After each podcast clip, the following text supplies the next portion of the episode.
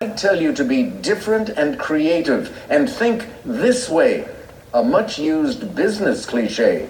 Kayla. What is outside the box? You got it. We're flying high with the wings and talking all things lacrosse. You're now listening to the Outside the Box podcast right here on Underground Sports Philadelphia.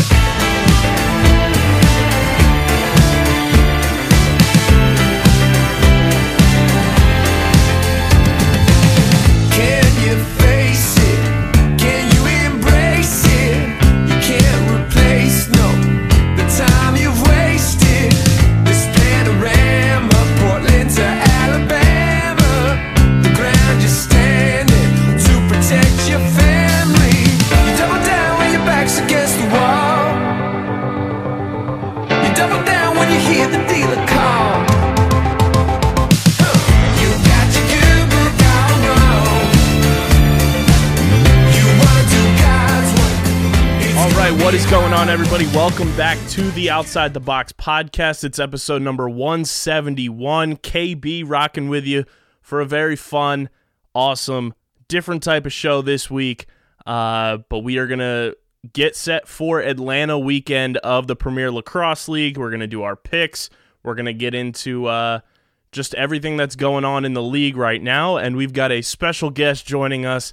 You saw him kind of pop up on social media when RJ handed him a bunch of swag. He drove 16 hours from Michigan to Massachusetts, and that's my man DJ, our new pal here at OTB. What's going on, man? Welcome to the show. Dude, I'm so happy to be here. Huge fan of OTB. I found out about you guys last week, and the Premier Lacrosse has been absolutely amazing to me since it's started up 2 years ago.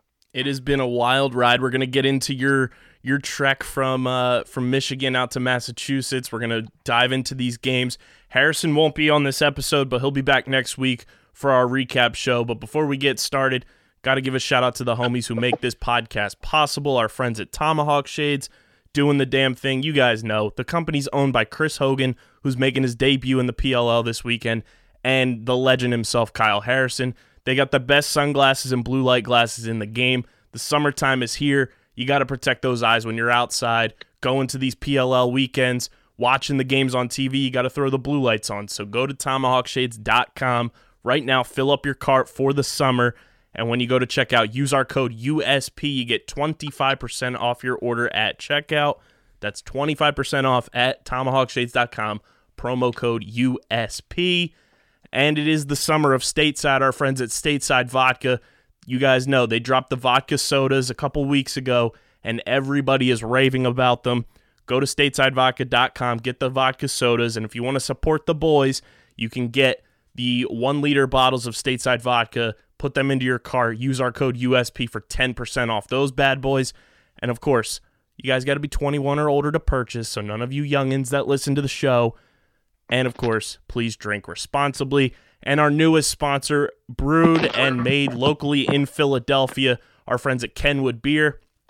They're doing the damn thing the right way. Why would you go to these big-name corporate fat cats for your local light lager when you can get it right in your backyard with our friends at Kenwood Beer? They got the Kenny Tracker on their website so you can see who has Kenwood on tap and where you can get your Kenwood beer this summer.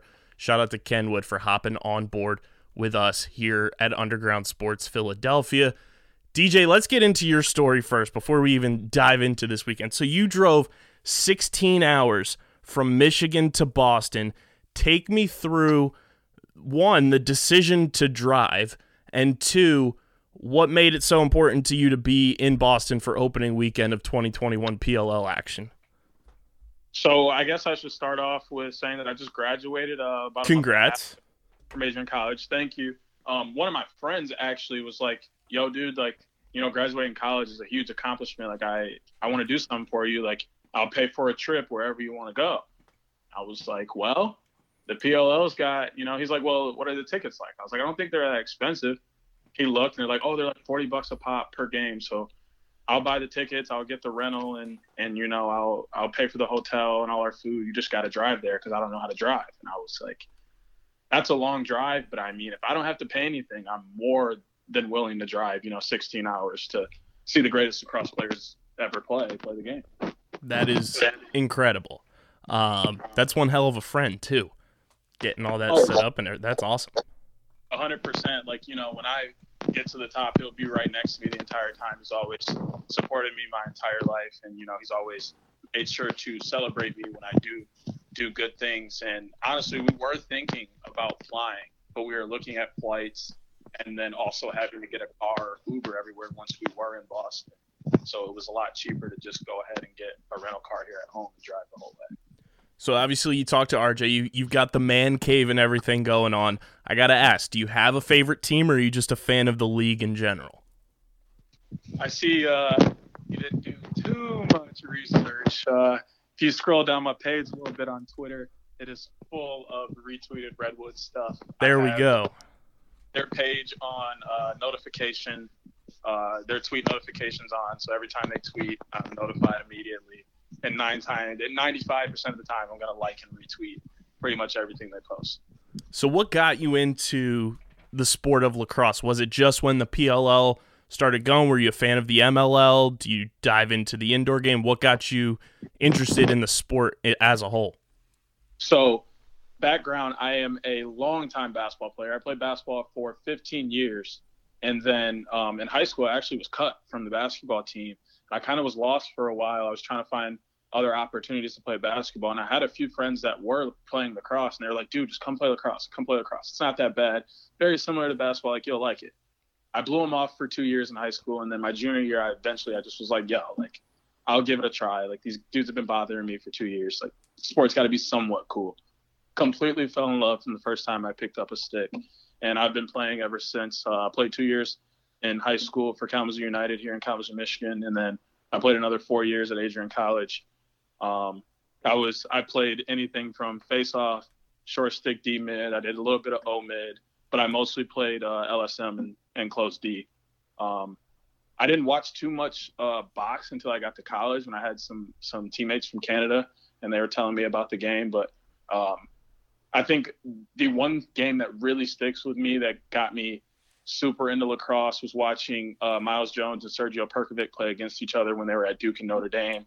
And then, you know, Sergio went and played against Denver and had 5 goals in the fourth quarter. And then that 2016 national championship with North Carolina and Maryland, where Chris Coulier scored the game-winning overtime goal on Kyle Bernlor. Like, those are the games that got me into it. My friends were like, yo, play. I saw Miles Jones, and Miles Jones is easily my best player, or my favorite player, considering, you know, that's pretty much the first guy I saw play lacrosse. And he's a specimen to watch live, and you can attest to that. Like, he is unbelievable. Unbelievable. I was sitting corner end zone on Friday night when he went airborne, and it literally was right in front of me, and it was insane. Seeing that play happen from the press box, because we were up in the box, and when I saw him take flight, I was like, there's no way he's doing this. And then he does it, and I see the clip that the league puts out, and I was like, he's just on another level. Like, what he does in terms of just how quick of a decision maker he is playing the midfield position is unbelievable. Oh, and it opens up so much for not only just the offense in general, but that midfield line that they're running with Jules Heningburg and Sergio Perkovic. I mean, you got to pick your choice there. Like, who's going to beat you? You can't leave Jules on an island to dodge, but you can't slide too quickly from Sergio or Miles Jones either. So for them to be as dominant as they are on that line, it's making defenses really think how they're going to play them. Yeah, and I mean, we got a chance to talk to Coach Nat St. Laurent. He's a friend of the show in one of the press conferences, and somebody said, you know, how do you kind of, you know, approach them putting a pole on Jules or whatever? He's like, Jules has had a pole on him in his entire career, so if they want to keep doing that, we'll gladly take that invitation. Yeah, exactly. You know, that's one of the conversations I have with my buddies. I was like, you know, who do you pull? You can't really pull Jules because he's an attackman that got converted to midfield. That's easy money. But if you pull, you know, Miles Jones or Sergio Perkovic, that just opens it up for one of the other two to dodge on a shorty. It's just like, what are you going to do? Put a shorty on an attackman? Have fun with that. Have fun. What are your thoughts on Jules moving to midfield? Because I think there's been a lot of, obviously before last week's games, there was a lot of like, I wonder how this is going to work out. And then you see him go just be Jules, and it looks like he's unlocked another level of his game in the midfield. I'm a big fan of it because I think he works perfectly with Miles and Sergio on that line. What were your initial thoughts? And then after seeing him play midfield live, how do you think it's going to work out this season? So honestly, before the season even started, once I saw it, we picked up, Rob Pannell, Ryan Lee, and all those guys. I was like, first things first, Jules Heningburg is getting moved up top, and he's going to be on that first line. Like, I just saw it coming. I knew it was going to be perfect. Because when you can move an attackman up to midfield, they pretty much have to pull him, which means you're leaving a shorty for Sergio and Miles Jones to work against all day. And then if you really can get creative, which they kind of have been, they've been running some two-game with Miles and Serge and switching picks with two shorties, one of the two guys that can shoot or dodge. It's kind of tough. I think moving forward, we may see that line stay, but we also will see Jules kind of switch with either Matt or Ryder and get some runs at attack as well, just to mix things up. And from a just team completeness standpoint, I know you had to be thrilled when that number 4 overall pick came through and it was TD Ierlan coming to the Redwoods. What'd you make of watching him live, make his debut and everything, had the gash on his leg, and he just came out like he was a seasoned vet? I just want to say I am a diehard Redwoods fan, but had they chose to not pick a face-off guy, I probably would have been a Water Dogs or a Cannons guy this year. But I was extremely happy when they picked up TD Ierlan and then followed behind with Charlie from Notre Dame as well. Two very great face-off guys to come in and battle and win face-offs for us. TD came in on Friday night and had the game of his life. I mean, yeah, he lost the last game of his college career, not losing a single face-off in the second half. But just to come in on the next level and be so dominant right away was unbelievable to see.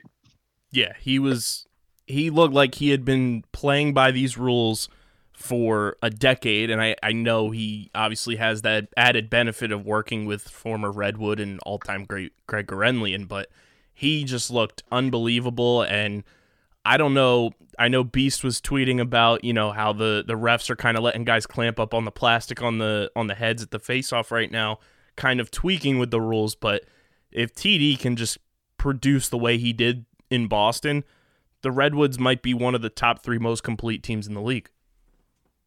Top 3? I mean, I only see one other team that could really compete, and it's the Whipsnakes. I mean, that's really the matchup everybody's waiting to see. We want to see what TD can do against the king, Joseph Nardella. I mean, sure, Trevor Baptiste to give him a run for his money, but I think that's going to be the matchup everybody's looking to watch. If TD has a good game against Nardella, the Redwoods are going to run away with it. Yeah, I totally want that matchup to happen because I feel like that's the hump that the Redwoods are looking to get over, and that's the hump the entire league's looking to get over.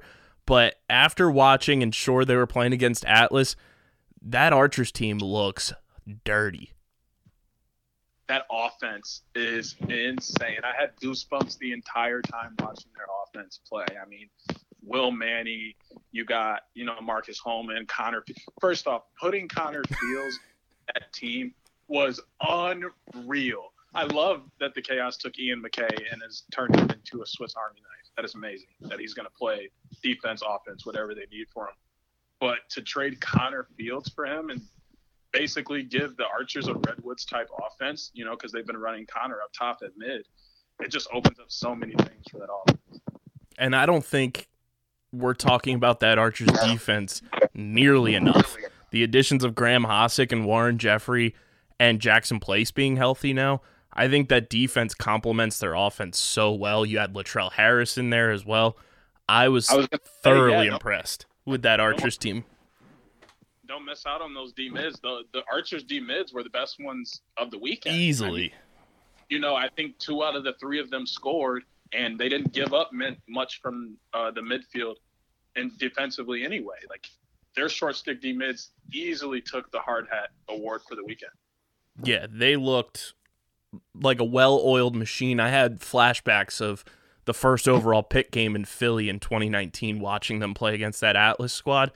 And this is no knock on Bones Kelly. He's an animal at faceoff. I just daydream about, could you imagine if Trevor Baptiste was on that Archers team? I mean, you know, you even put Connor Farrell on that Archers team. You're talking about that team possibly overtaking the Redwoods as the second best team in the league. Yeah, I think Whipsnakes, Redwoods, Archers, you can put them in whatever order you want to. Obviously, everyone's going to put Whipsnakes at number one because they're the two-time defending champs, and until you knock off the champs, they're number one. I think those three teams right now are kind of in their own echelon to start the year. And then you got a couple teams that I think are playoff ready, and we talked about this last episode. Cannons and Chrome. Obviously, Chrome suffering that big injury with Jordan Wolf. We'll see if he bounces back. I know he's not playing this weekend, but I think those two teams are in the conversation of being like playoff ready teams, but they still need to figure out some things to be consistent where they're not falling off at different points in the game. Yeah, I mean, you know, if we want to talk about, you know, teams that aren't quite playoff ready, you know, you got the Chrome now. They're going to be in a tough spot without two attackmen now. Jordan Wolf and Matt Gaudette. Obviously, we don't know what's really going on with Gaudette, but I mean, I don't know if he can play without a fingertip. Right.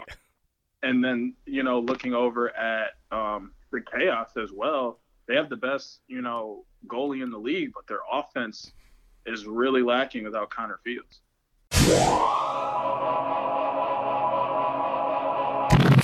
Sometimes we all just need to wind down after a long day of enjoying our favorite sports teams go to work. And with the rise of streaming platforms, new TV shows and movies are popping up every single week, and it might be overwhelming not knowing exactly what to watch. Well, that's where Streamer Season comes in, the exclusive streaming platform discussion podcast for TV and movies on the Underground Sports Philadelphia podcast network. Join me, KB, and a plethora of our hosts right here at USP, breaking down all the new TV and movies that you guys should be watching across all the various streaming platforms that are available to the masses. Catch us on Streamer Season wherever you get your podcasts.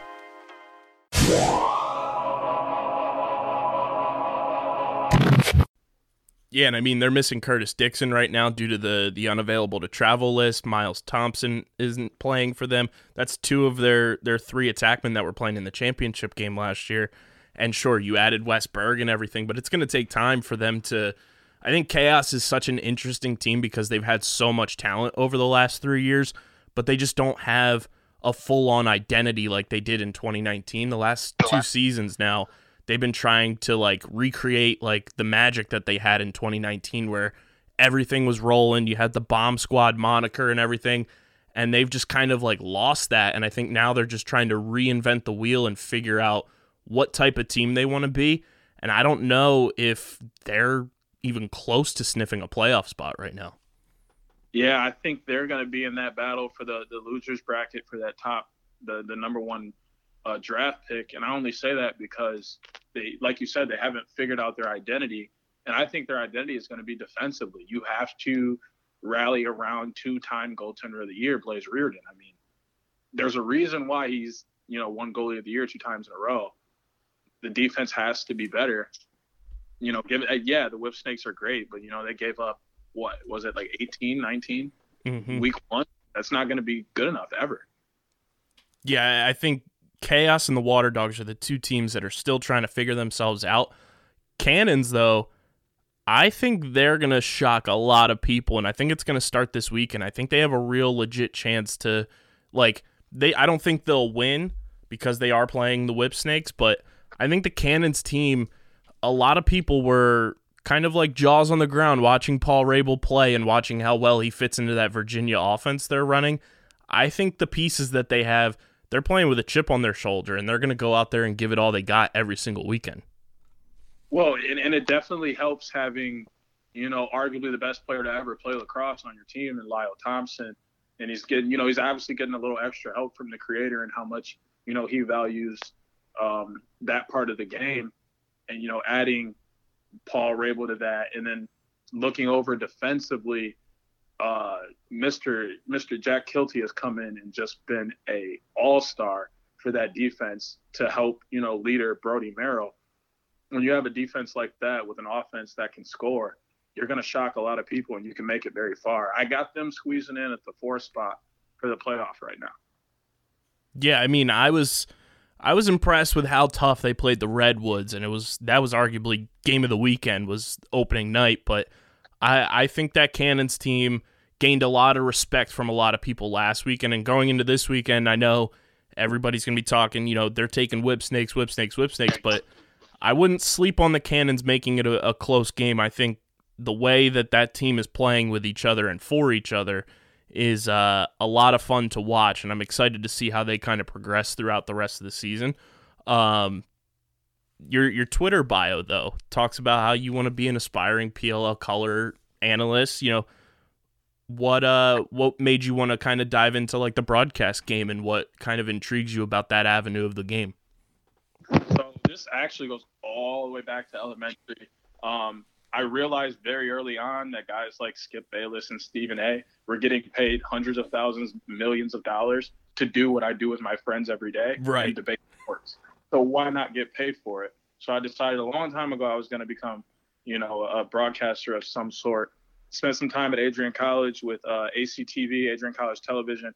We streamed all our sporting events, and I did a lot of stuff with hockey, basketball, volleyball. I did women's lacrosse because obviously I was playing myself. And I just did, you know, a variety of sports. And then, you know, I've been recently rethinking. I always wanted to work for ESPN, and I was, you know, looking at the way they've been traveling and progressing in a few years. I don't think it's going to be enough for me anymore. And just with the trend of the PLL, it's only going to get bigger and bigger. And it's eventually going to become that quote-unquote fifth big sport that the U.S. has been waiting on. And, you know, it's going to settle down in the cities, and they're going to need color analysts. And I already know so much about the game, and it's already changing and so different than the MLL and the NLL and every other field lacrosse that we see. I would just love to be a part of growing the game, and the PLL seems like the perfect way to do so. And it also says you're an aspiring UFC public address announcer. I'm curious. I need to know this background too. What about the UFC piques your interest? Well, it's much like lacrosse. When they go out to battle, that's the only thing that matters. It's more than, you know, just a fight. It's, you know, you're playing a celebratory of the creator, kind of. You know, you're fighting because, you know, the above gave them the opportunity to fight, and they have a lot of passion for that. But also, I mean, let's be honest here. I wanted the free worldwide travel, the millions of dollars for only working one Saturday night, you know, seeing fights up close for free. Like, you can't beat the perks that come with the UFC. Absolutely. And I think the way that they came up as an operation, I think, paved the way for something like the PLL to be able to do what they're doing and kind of, you know, taking it to another level. And this is my next one for you. What do you think about the PLL that's different from the major four sports? You know, what do you think they do so well that puts the game on display for people, and it's like, oh, I want to check this out? Well, the first thing was taking out the 20 yards in the center of the field and making it a little bit faster. People don't like to, you know, sit around and watch. That was the thing with, you know, the delayed shot clock and having 3-minute possessions. People would just thought it was boring. So for them to take out the 20 yards in the middle of the field and make it shorter so that everything is so quick, it grew the game so much in just, you know, a year, 2 years. People are like, wow, this game is awesome. People can hit people. They can hit them with sticks. They can just run fast. Like, we've never seen anything like it before. You know, it's stuff like that. And then RJ is absolutely phenomenal. Just his interactions with the crowd and making everyone want to talk to him. It seems like wanting to talk to him and being on the vlog is more important than the actual game at some point. Right.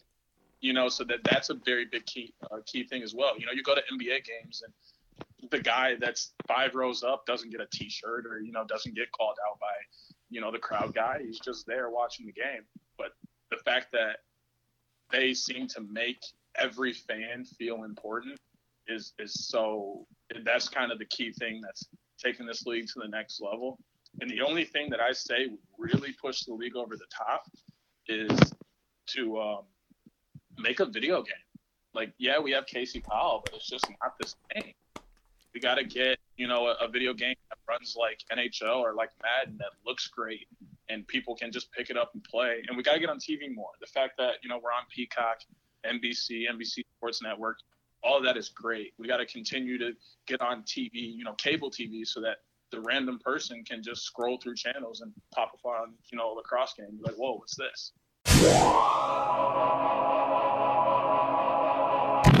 Again, the whole podcast hosted by Stephen McAvoy and John Mavalia. Be sure to follow us on Twitter at GetInTheWholePod and be on the lookout for a ton of great content keeping you up to date on the world of golf. Releasing weekly, a part of the Underground Sports Philadelphia family of podcasts, wherever you listen to your favorite shows.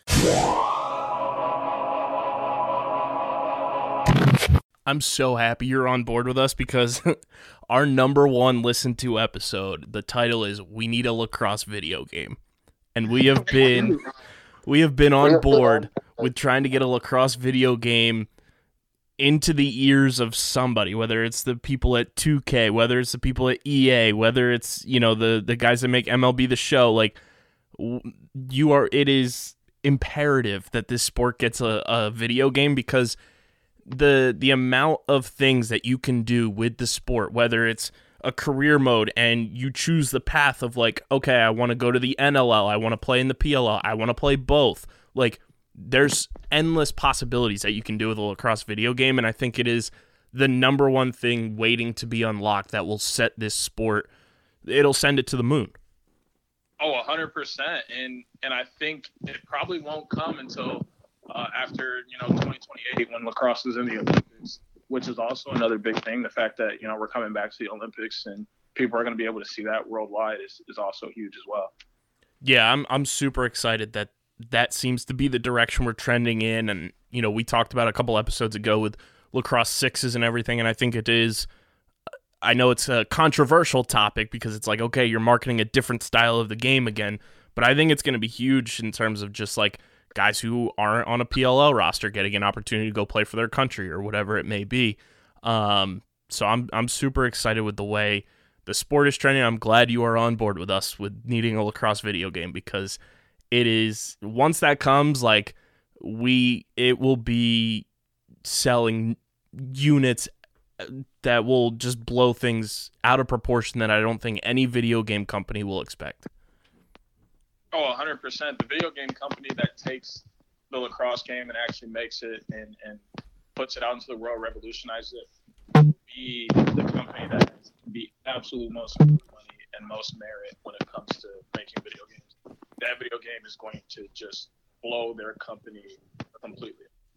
So as a fan, what do you make of the, I guess for lack of a better term, like you could say like the overexposure of guys on social media using it as a way to highlight every single player in the league, and seeing guys that were, you know, with the PLL to start, and then you got guys coming over from the MLL the last 2 years. What do you make of like kind of getting a peek behind that wall and seeing what these guys are all about with the way the PLL markets everybody using their own personal social media accounts?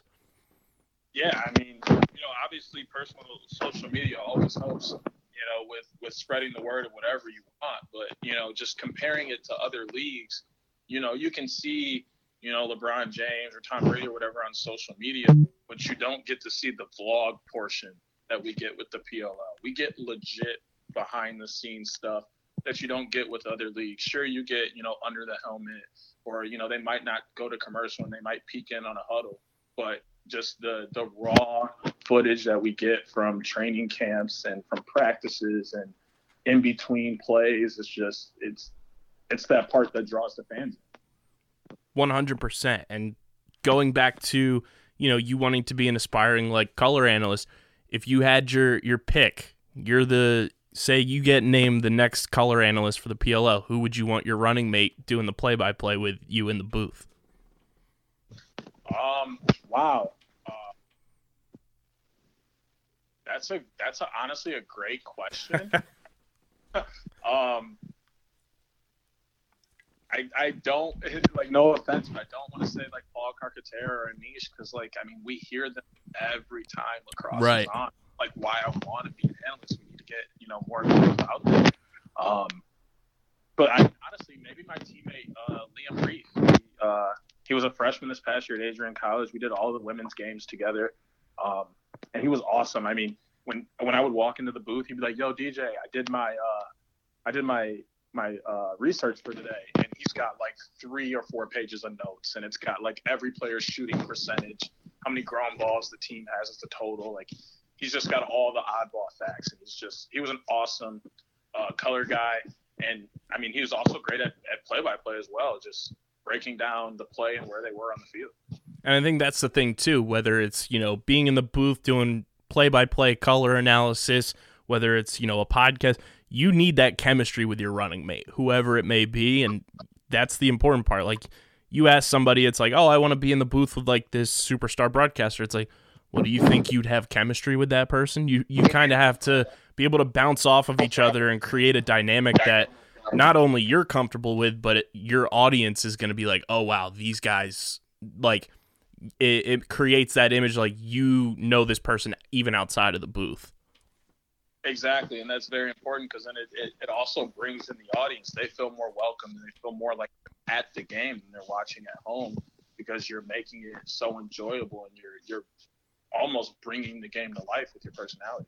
Absolutely, 100%. And with that, I think let's bring some of these games to life and dive into this Week 2 schedule. As we're recording this Friday afternoon, we've got a game tonight.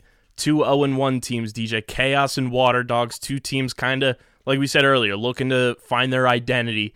What are you taking away from this game, and who do you think is bringing home win number 1 of the season down in Atlanta? This one's a tough one.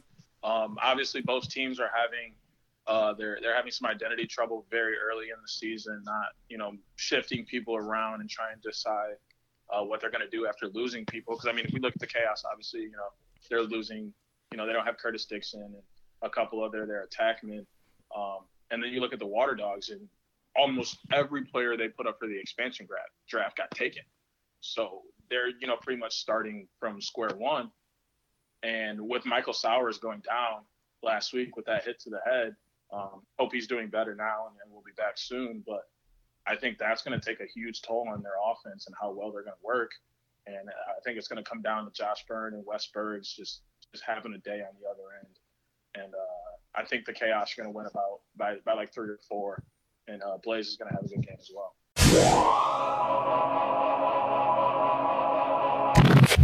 Theater can simply be defined as someone performing something for someone else.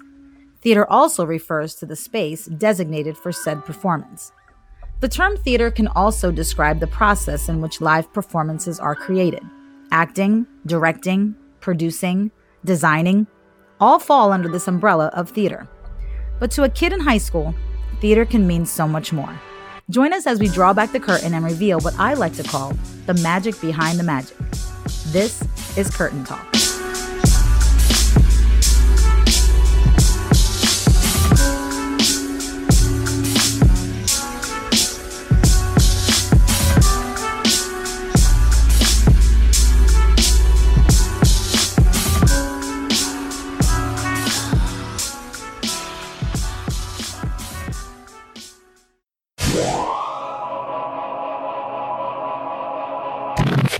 Yeah, I'm with you. I like Chaos in this game simply because they've got guys like Josh Byrne and Wes Berg who can just score at will. I think Dane Smith keeps it rolling. And I think we see this Chaos offense be more consistent for the entirety of 4 quarters rather than just a second half. Plus, you know, they're going to want to go at their former teammate, Dylan Ward and Cage, for the Water Dogs. I'm sure those guys want to light him up, and I'm sure Dylan Ward wants to shut them down, and it's going to be a matter of who wins that battle. But I like Chaos tonight, and I also like the over, you know, using some gambling stuff. Obviously, DraftKings, not a sponsor of our podcast, but that's where you get the PLL lines. It's an over 20.5. I'll take that all day. I think these teams are going to score some goals tonight. Ooh, I might disagree with you there and go on the under. And I only say that because I think Blaze Riorden is just going to have himself a game. And strictly because, you know, he got 18 or 19 dropped on him last week. That's unheard of for Blaze. He never gets any dropped on him. Yeah, that's a fair point. I don't know. I think the reason I'm going with the over is until they prove me different, I need to see more from that Chaos defense. They've been very inconsistent dating back to the bubble.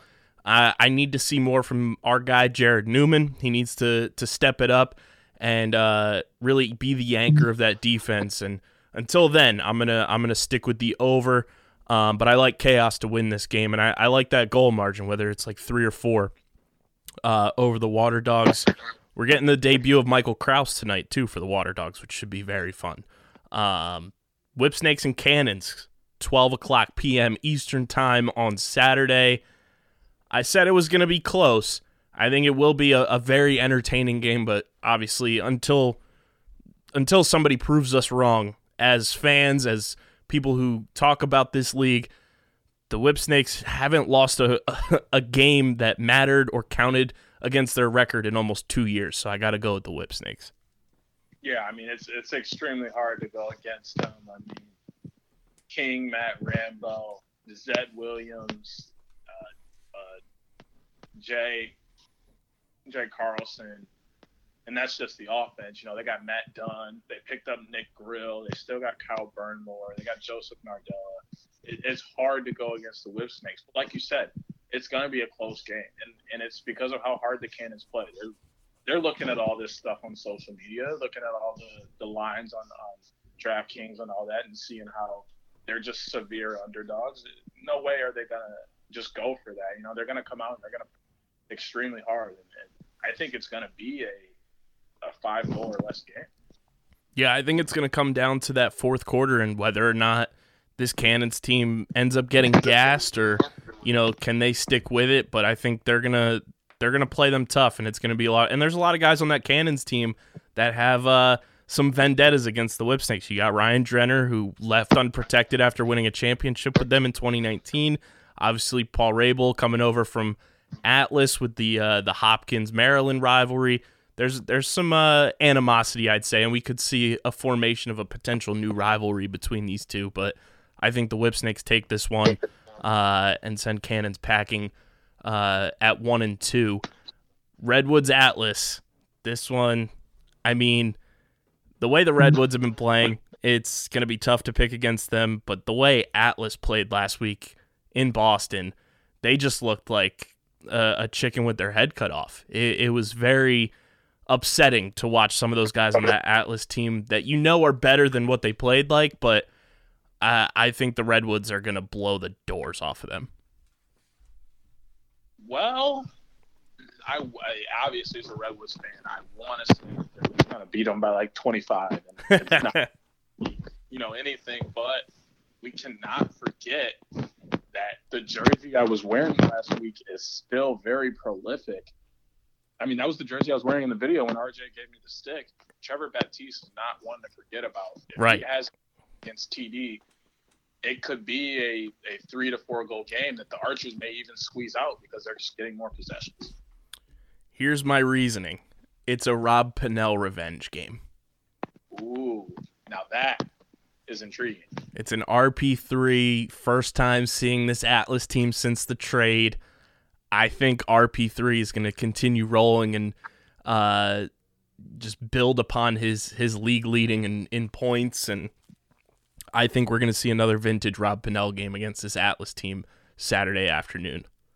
Yeah, I think Rob Pannell puts up 5-3 on Saturday against the Atlas. He's going to have a great game. I want to give Trevor Baptiste the benefit of the doubt, but I think the Redwoods just have too much, and they're going to end up winning by 6 or 7.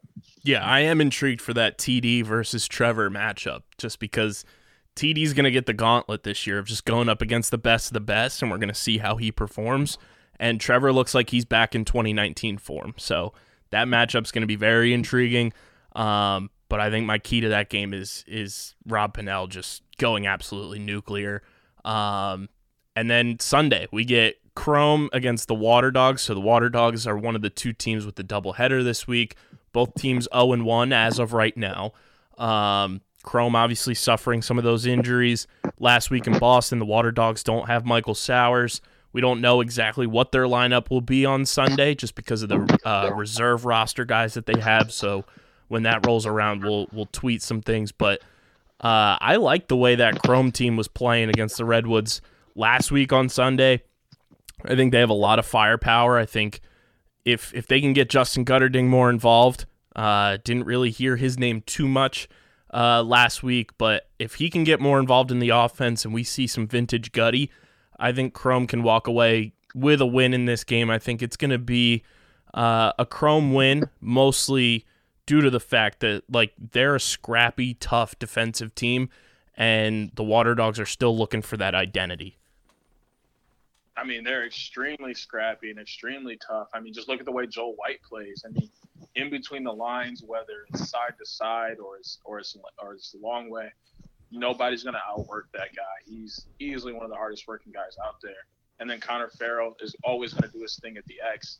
I think we're going to see Justin Gutterding move back down to attack to replace Jordan Wolf. And we are going to hear more about him. He isn't going to be running.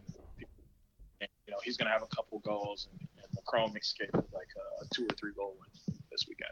Yeah, I'm a big fan of that outcome. I think it's going to be an entertaining game. I think this is, you know, a tough stretch for the Water Dogs where they get the draw of playing against Cannons, and then they get a doubleheader weekend against two teams scrapping and hungry for a win.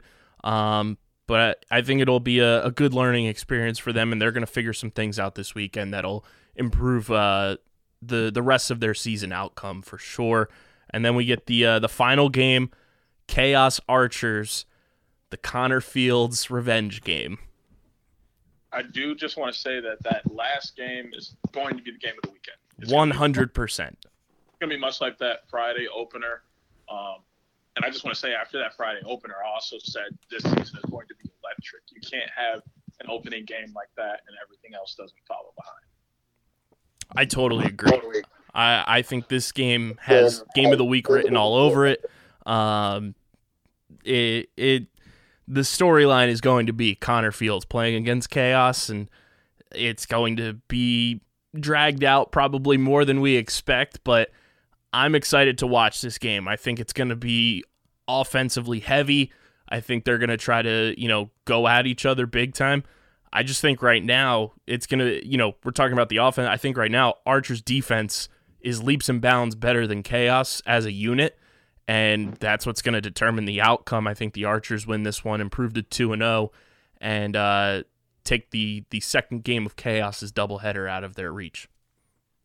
Yeah, I really hope Andy Towers listens to me right now. As bad as an idea this is going to sound, you cannot pull Connor Fields.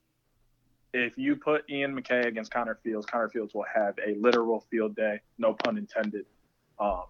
It's just it won't be fair. You got to put a short stick on him and try and draw him inside and lock off inside or something like that, because Ian McKay just won't be able to do enough to stop as crafty of a guy as Connor Fields. Yeah, I 100% agree with that. And I think one other thing that, like, we talked about this on our last episode with Chaos, like, their faceoff guy, he's a legend. Max Adler is one of the best to ever do it, but he's getting accustomed to these PLL rules, and I think it's going to just take some time for him to, you know, tweak his game to fit the PLL style. And going up against a guy like Bones Kelly in this matchup, he's going to have to be on his A game and know exactly, you know, when to clamp, when to go after those ground balls. And I think these early games for Max Adler are going to be, you know, some growing pains for him. Yeah, 100%. I was expecting him to come out and have a much better debut. But, you know, he was going against Joseph Nardella. I was expecting him to give a little bit of a fight, but he just, you know, he looked out of it. Didn't look like he completely understood the differences between the PLL and the MLL. But once he does, he will definitely be in that top 2, 3, 4 faceoff guys in the league consistently. And that's going to be a big part of this game, is how well he can come out and bounce back from that game against Joseph Nardella. Can he just, you know, leave it where it is in the past and move forward, or is it going to get in his head after, you know, he loses a face-off or two? I do have the Archers winning this one probably pretty big by like 6 or 7. Yeah, and the betting lines, they have Archers as 2.5 goal favorites on DraftKings. The over-under's 24.5. I like the Archers by winning by at least 3. I think that's a no-brainer, easy money right there. Oh, 100%. I mean, just with the way Connor Fields has been playing, I mean, he started his year with a 2-bomb through the wickets from, you know, 3 or 4 yards behind the yard. The highest ready to go, and to be playing his old squad that traded him for a do-it-all Swiss Army knife that they just decided, you know, a week ago was going to be like that, he's got to have some animosity build up, and it's going to be a fun game. We brought this up on our last episode, and I'll ask you, if Connor Fields hits another two-bomb against Chaos, does that mean he gets a two-bomb sticker for his mask? I hope so. He better get one. If you ask me, he should have got one after the first one. I agree. He shot that one from the parking lot. Like, it was insane. Like, he's a two-bomb guy, 100%. I mean, honestly, looking at any guy in the league, you can't not give a guy a two-bomb sticker. I mean, if any one of those guys is running at me from 15 yards away, I'm choking up as a goalie. Oh, 100%. And were you surprised by the lack of even just two-bomb attempts in Boston? Because I felt like there wasn't as many as we saw in the bubble or in 2019. I thought there was kind of a downswing in two-bomb attempts. So I wasn't disappointed because me being an LSM and a D guy, I credit it to the defense. I mean, defenses are, after 2 years of seeing that 15 yards is a little closer than it really looks, and guys are able to knock it down consistently. They're pressing up and they're pushing out far to take that two-point opportunity away. Yeah, I totally agree. And I think the interesting thing I think we're going to take away from this season is seeing how many guys who came over from the MLO decide to start saying, oh, I'm going to add the two-bomb to my repertoire because of how much closer it is than it was in the MLO. Exactly. I mean, I don't see it taking too long, you know, like we might even see in the man up for the Cannons, Lyle Thompson move up top and get that skip pass from down low and just rifle one from behind the arc. I mean, there's so many different ways that you can incorporate the two bomb that those MLO guys have got to be thinking about how they can do it. The moment Lyle gets his first two bomb, I think lacrosse Twitter might just break and you'll have to blow into the cartridge. I don't think Twitter is going to exist anymore. All people are going to be tweeting about it is going to be insane. It is going to blow up the internet. Just like I thought, if RP3 finished that one move against, I think it was against Chrome. No, it was the first game against Cannons. If he would have finished that and scored, I don't know if SportsCenter's account would have existed anymore. I don't know if anything would have existed because that move would have been a Hall of Fame-worthy finish. My whole section turned and looked at me when that happened because literally just all my it was insane. One of the best moves I've ever seen. And I was just upset that he missed the shot. I wanted that to be a highlight that I saw in. It would have been absolutely ridiculous. He just fit into that Redwoods team seamlessly, and it's very exciting. Just for the league in general, for Redwoods fans. And I think this weekend's going to be, like you said, it's going to be electric. I think there's going to be highlight reel goals. I think there's going to be, you know, some scraps. I think there's going to be some beef on the field a little bit. I think there's going to be some shit talking out there. And that's what makes this league so much fun because it is so interactive. You feel like you're right on top of the action. And I can't wait for that first face-off at 7 p.m. DJ, it has been an absolute blast having you on. I'm certain it won't be the last time because you know the game like the back of your hand. We'll definitely have to have you back on throughout the season. Keep doing your thing, man. And I saw you're going to be in D.C., so we'll definitely have to catch up at the championship game. No doubt about it. Hey, man, appreciate you for having me on. It's been awesome. And, you know, you were teaching me a couple things, too, about the game as well. I try and keep up as much as I can. But, you know, I'll be around to be on any time you want. I mean, I'm free. Literally any day from 4 p.m. on, I am good to go. So if you ever need anyone or, you know, you need an extra person to come on, just let me know. It was an honor being on. I had such a great time. Hey, we will definitely be in touch. And as they always say, roll Woods. This has been episode number 171 of the Outside the Box podcast, part of the Underground Sports Philadelphia podcast network. Shout out to our sponsors, Tomahawk Shades, Stateside Vodka, and Kenwood Beer. Check all of them out at their respective websites. Make sure you guys follow us on social media at OTB LaxPod, Twitter and Instagram. DJ, drop your socials as well for the people so they can follow you.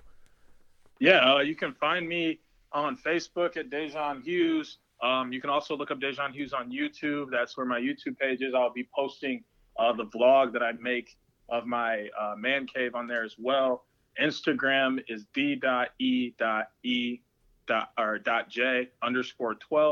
and Instagram or Twitter is @S_C_s_next_great. Those are all my socials. Follow DJ. You can follow us at OTB LaxPod, Twitter and Instagram. You can follow me on Twitter at KBIZZL311. Follow Harrison on Twitter at HarryGK83. And follow Dom on Twitter at Wash Lifestyle. And make sure you guys check out the website, undergroundsportsphiladelphia.com, for all of our written content. And subscribe to the podcast. Leave those 5-star ratings and reviews on Apple Podcasts with your predictions for Atlanta weekend, what you think is going to happen with some of these revenge games going down, all that good stuff. 5 stars only, because we have standards. We know you do too, and we know they're 5 stars. You can also check us on Spotify, Google Podcasts, Stitcher, the TuneIn app, iHeartRadio, Odyssey, wherever you get your podcasts, we are there. We'll be back on Monday to recap Atlanta weekend and anything else that comes up in the news. Hopefully no more bitten fingers. And like I said, this has been episode number 171 of the Outside the Box podcast, part of the Underground Sports Philadelphia Podcast Network. For DJ, I'm KB. We'll catch you guys next episode. Peace.